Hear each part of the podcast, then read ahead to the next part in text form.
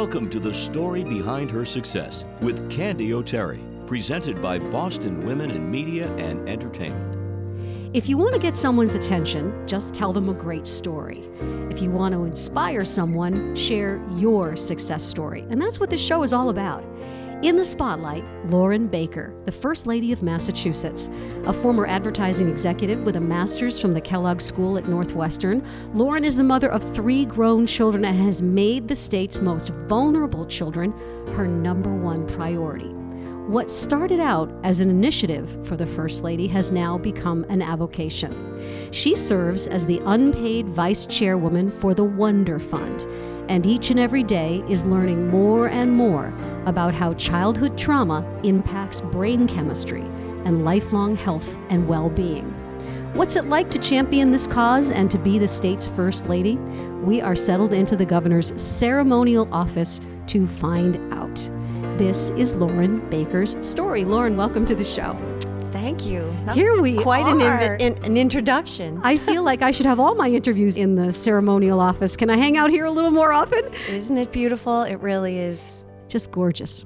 I have been studying up on all things Lauren Baker, and I discovered That's a little that embarrassing. We are both Connecticut girls, growing up only a few miles from one another in Westport, Connecticut. So, can you tell me what your childhood was like? Brothers, sisters? So what was your house like? I think I am incredibly blessed to have had a happy childhood growing up in Connecticut. I have one younger brother and two incredible parents who gave us everything. What was it like in your house? Were your parents strict? I wouldn't say that my parents were strict, but they definitely set the bar really high. And there were very clear expectations about behavior and accomplishment they were not super strict, but if you made a poor choice, it was more about having to sit through the discussion about it. it, it would, you know, which a lot was of painful enough, right, right, Lauren? It would have been easier to just get grounded, yeah. but that never happened. You know, it was well, come and sit with us and let's talk about your choice and the decisions you made and what you might have done better and what you will do better right. next time. Right. That was painful. Uh, it sounds like a loving home, though. It's great.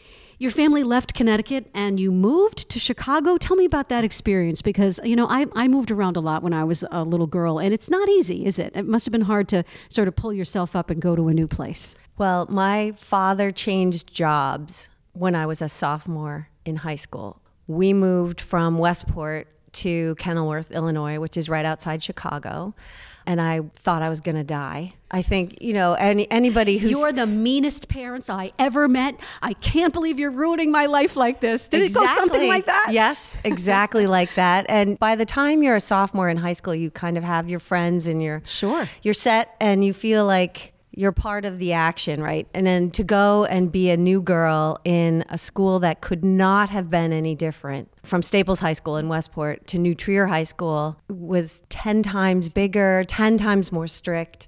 But I think actually that probably saved my life because I needed the structure and the rules. I think that really helped me. Gymnastics was always a huge part of your life. Can you tell me about your gymnastics experience? Because you started really young and did it all the way through college. Well, I did. I started, I think, in sixth grade or something.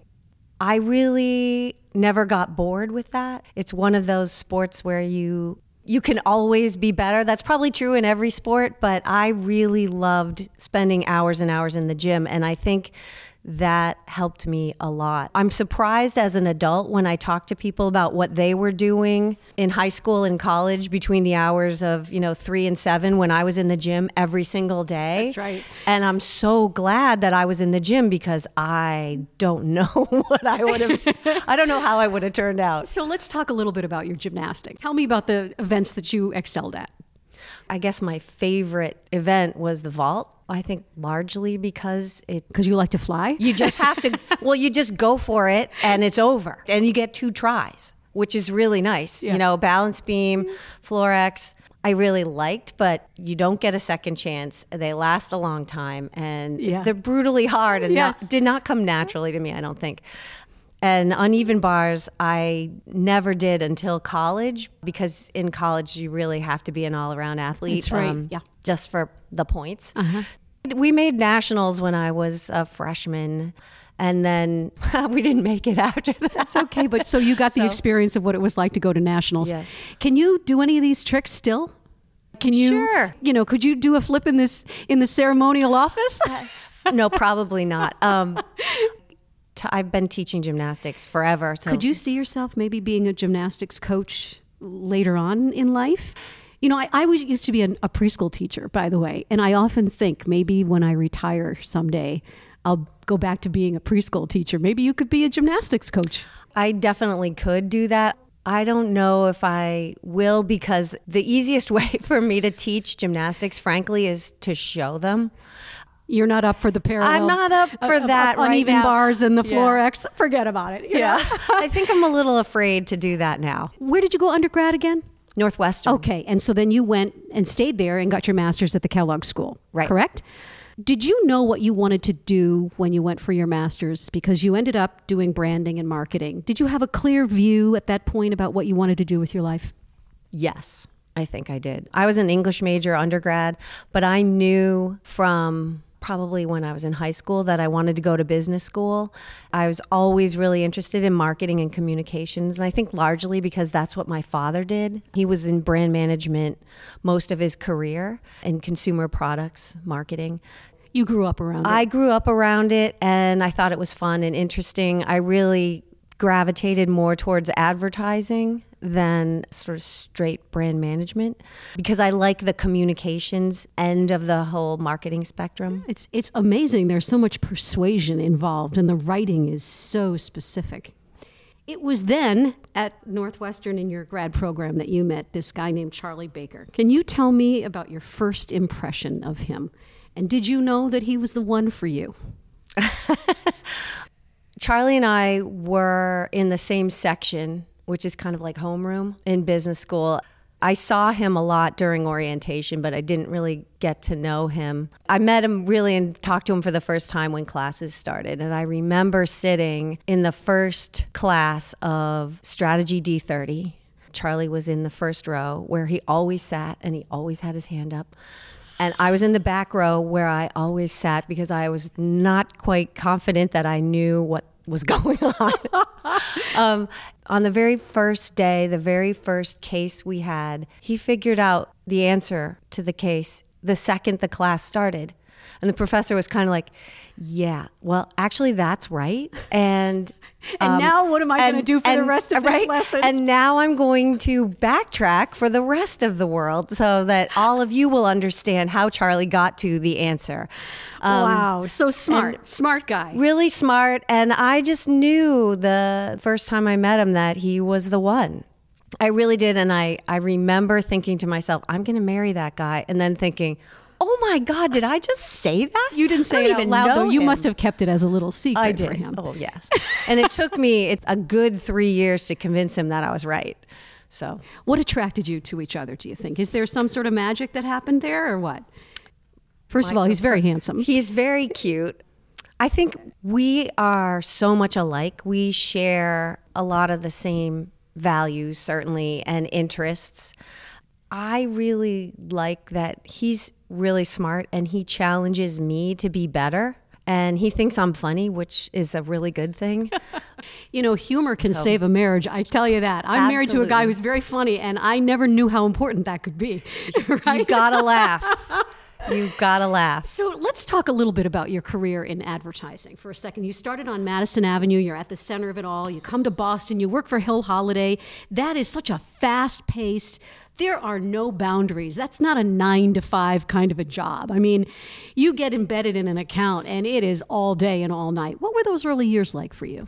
so much fun. Really, really fun. I mean, New York was crazy, just a, a whirlwind. I worked on Carefree Sugarless Gum. So my client was in New Jersey, so I spent a lot of time on the New Jersey Turnpike. It was a great place to learn. I was at Dancer Fitzgerald. They had a great training program for young people, and I was one of the few MBAs in the lower ranks. So that helped me a lot, the clients, and helped me move quickly.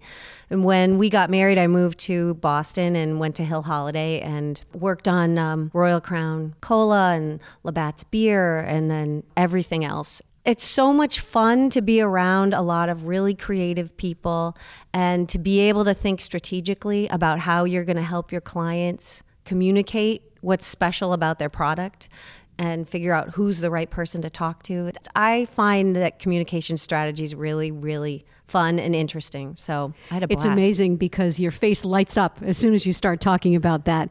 Motherhood changes us all. How did it change you, Lauren? I mean, aside from gaining 60 pounds three No, times. You did? Um, yeah. St- oh my God! Well, we're gonna have pictures, but you're tiny, so that must have been that must have been so uncomfortable for you. But you look great, so see you recovered. Oh. No, but I how does loved it it. change you? I I think it's hard to articulate how it changes you, but I think you realize how selfish you have been as an individual until you have someone else's life in your hands. It is the hardest, best job I could have ever imagined. I think it makes me better in so many ways. You know, the Irish have an expression. When you have a child, it's like your heart is walking around outside your body. Yeah. I love that. I think that's, That's true? absolutely true. yeah. you know, you never realize how deeply you could love another person, how sweet and terrifying it is at the same time. I talk about parenting as like walking through a dense fog and hoping that the step that you just took wasn't off a cliff because there's no way to know. Like, you know, Yeah. you, you make your best guess every Yeah. day, every minute, and you just pray that, you know, you're imbuing all the best of yourself into these kids and that they'll grow up to be amazing, good people. And they are grown.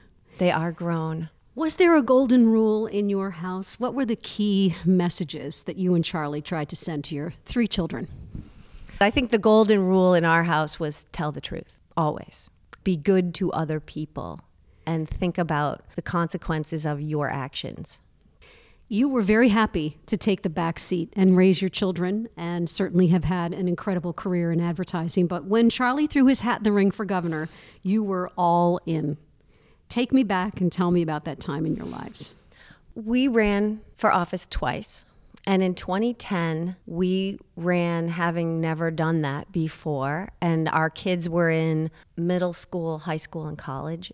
I focused during that time really hard on protecting the kids and making sure that their lives remained as normal as possible while their father was running for statewide office. So I really didn't participate as much in that campaign as I would have liked.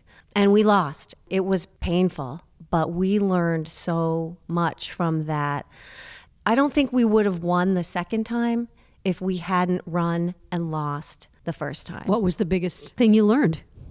the biggest thing we learned is you have to be yourself. You have to be authentic. We knew we didn't know everything there was to know about running a campaign, and we had a lot of people giving us advice. And I think we should have relied a little bit more on our gut. I don't know. The Charlie Baker that was in that campaign in 2010 was not the guy that we all know and love. And so in 14, we made sure that all the messaging, everything that he said and everything that he did and still does is authentic to himself. And if it doesn't feel right, it isn't. Politics can be cruel, mean, dirty. How have you and your children dealt with the slings and the arrows that just come along with the job? Everyone thinks he is the most popular governor in the United States of America, and everyone loves him, including me. But sometimes people say mean things. It's part of the job and you know it going in you know no matter what you do you're never going to make everyone happy all the time so we recognize that as part of the job and you just you hear it and you move forward I've always wondered what does it feel like? You know, January 8th, 2015, they take the oath of office. He's got his hand on a Bible and you're standing there holding that Bible. What did that feel like for you? Your kids were there, I'm sure. Yeah it's surreal it's like an out of body experience really You must have been thinking, this is the guy that I liked in that marketing class. I- Who had his hand up all the time, right? I have that feeling frequently. I don't think it'll ever go away. You sit in a room like this where there's so much history and you think, holy cow, you know, We're here. Charlie Baker is the governor of Massachusetts.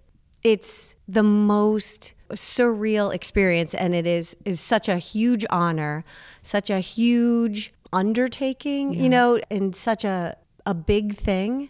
It's really mind-bending when you think about joining history. Please support our sponsors. They make this show possible. These days, more and more people are working from home. When your computer breaks down, you lose business. This is Dave Elmasian, president of TechHelpBoston.com. Our tech experts will come to your home or office to fix your computer, same day, next day, and weekends too. More than 30,000 families and businesses have trusted us since 2000. You can trust Tech Help Boston to keep your computer and systems running right. Call 781 484 1265 or visit TechHelpBoston.com. That's TechHelpBoston.com. There's no governor's mansion. There's no formal role for the state's first lady. You've got no staff. You've got no office, but you're passionate about the lives of children here in Massachusetts. These are kids who are under the state's Department of Child and Family Services. You are part of something called the Wonderfund. Can you tell us how it works? The Wonderfund started as the DCF Kids Fund.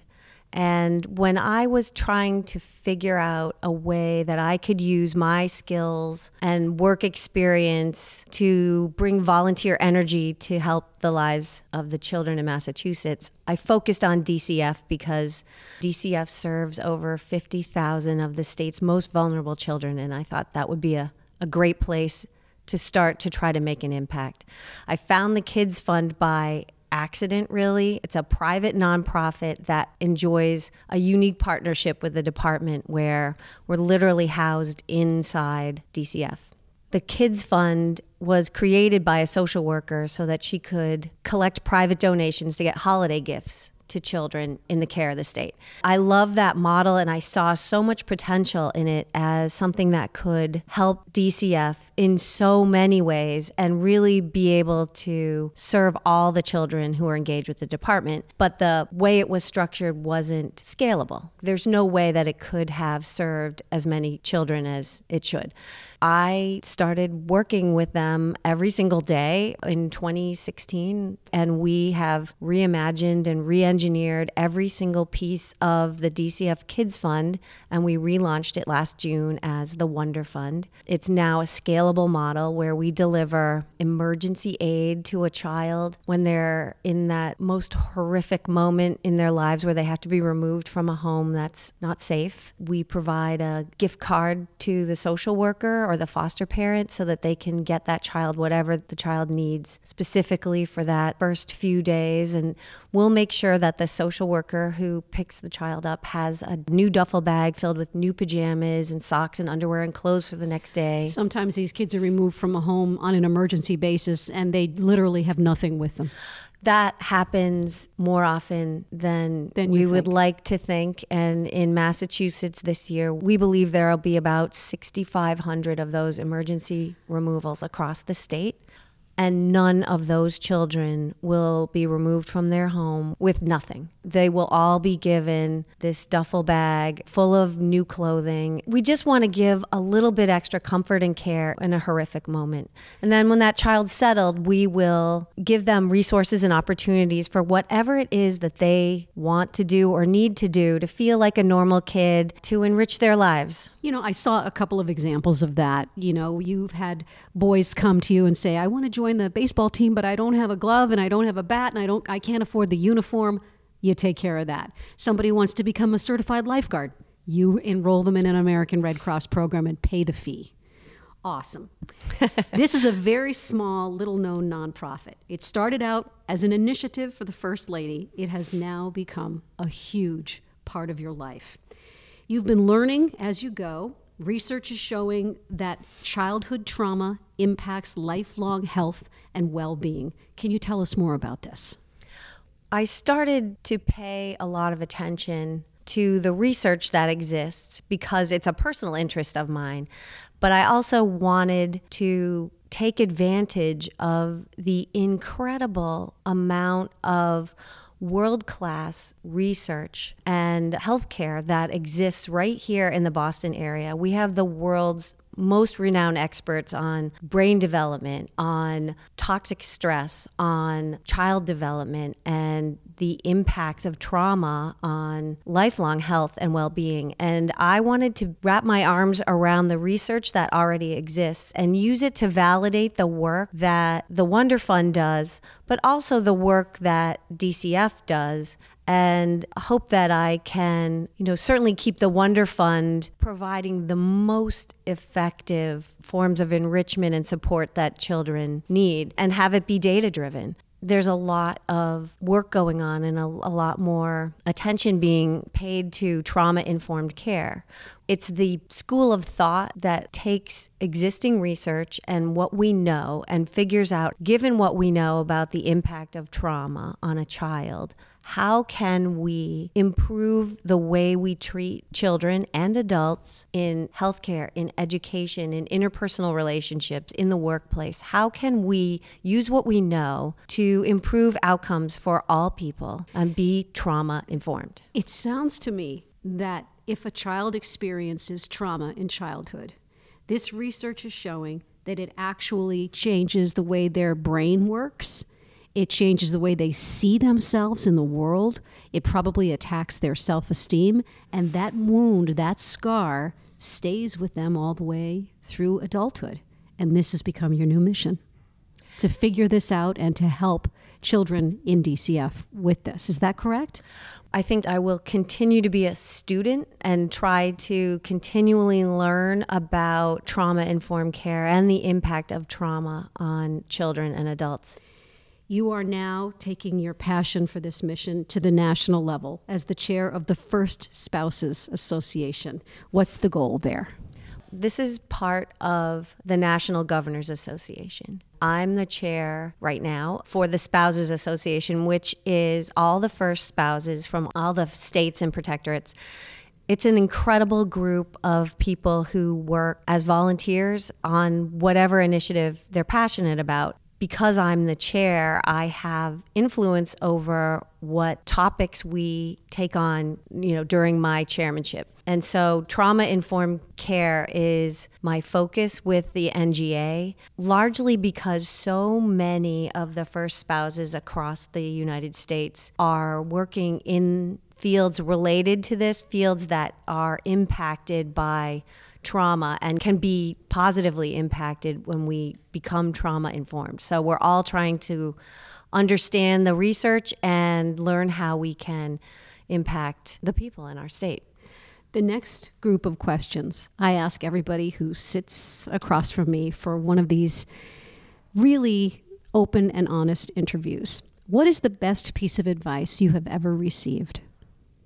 The best piece of advice I ever received is start anywhere. It was from a friend of mine who knows me really well. And I think I tend to suffer from maybe a little bit of analysis paralysis. And she just looked at me and said, just start. Just start anywhere. So don't be afraid. Go out, do what you're going to do, take a risk. Don't be afraid to fail. Start anywhere. Move forward. You are such a devoted mom. What is mother love to you? Oh my gosh. Mother love is unconditional and bottomless. When an obstacle is in your path, how do you get around it? Besides doing a whole tactical strategy. I think I'm a big collaborator and I really do not think that I have, you know, the right answer all the time. If I'm faced with an obstacle, I'm going to try to understand fully where the no is coming from, you know, why someone would have put up a barrier and try to find common ground. Part of loving someone is shouldering their burden. And during hard times or with the stress of running the Commonwealth, how do you and Charlie stay strong?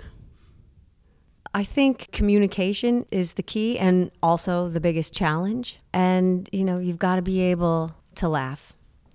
Success means different things to different people at different times in their lives. At this moment, in this very high profile chapter in your life, Lauren Baker, what does success mean to you? It means that when I look back on my life, I will be able to say that I had a happy marriage, a happy family, and I was able to live up to the many blessings that I have been given. I want to say thank you so much for being our guest on the story behind her success, First Lady of Massachusetts, Lauren Baker. Thank you very much.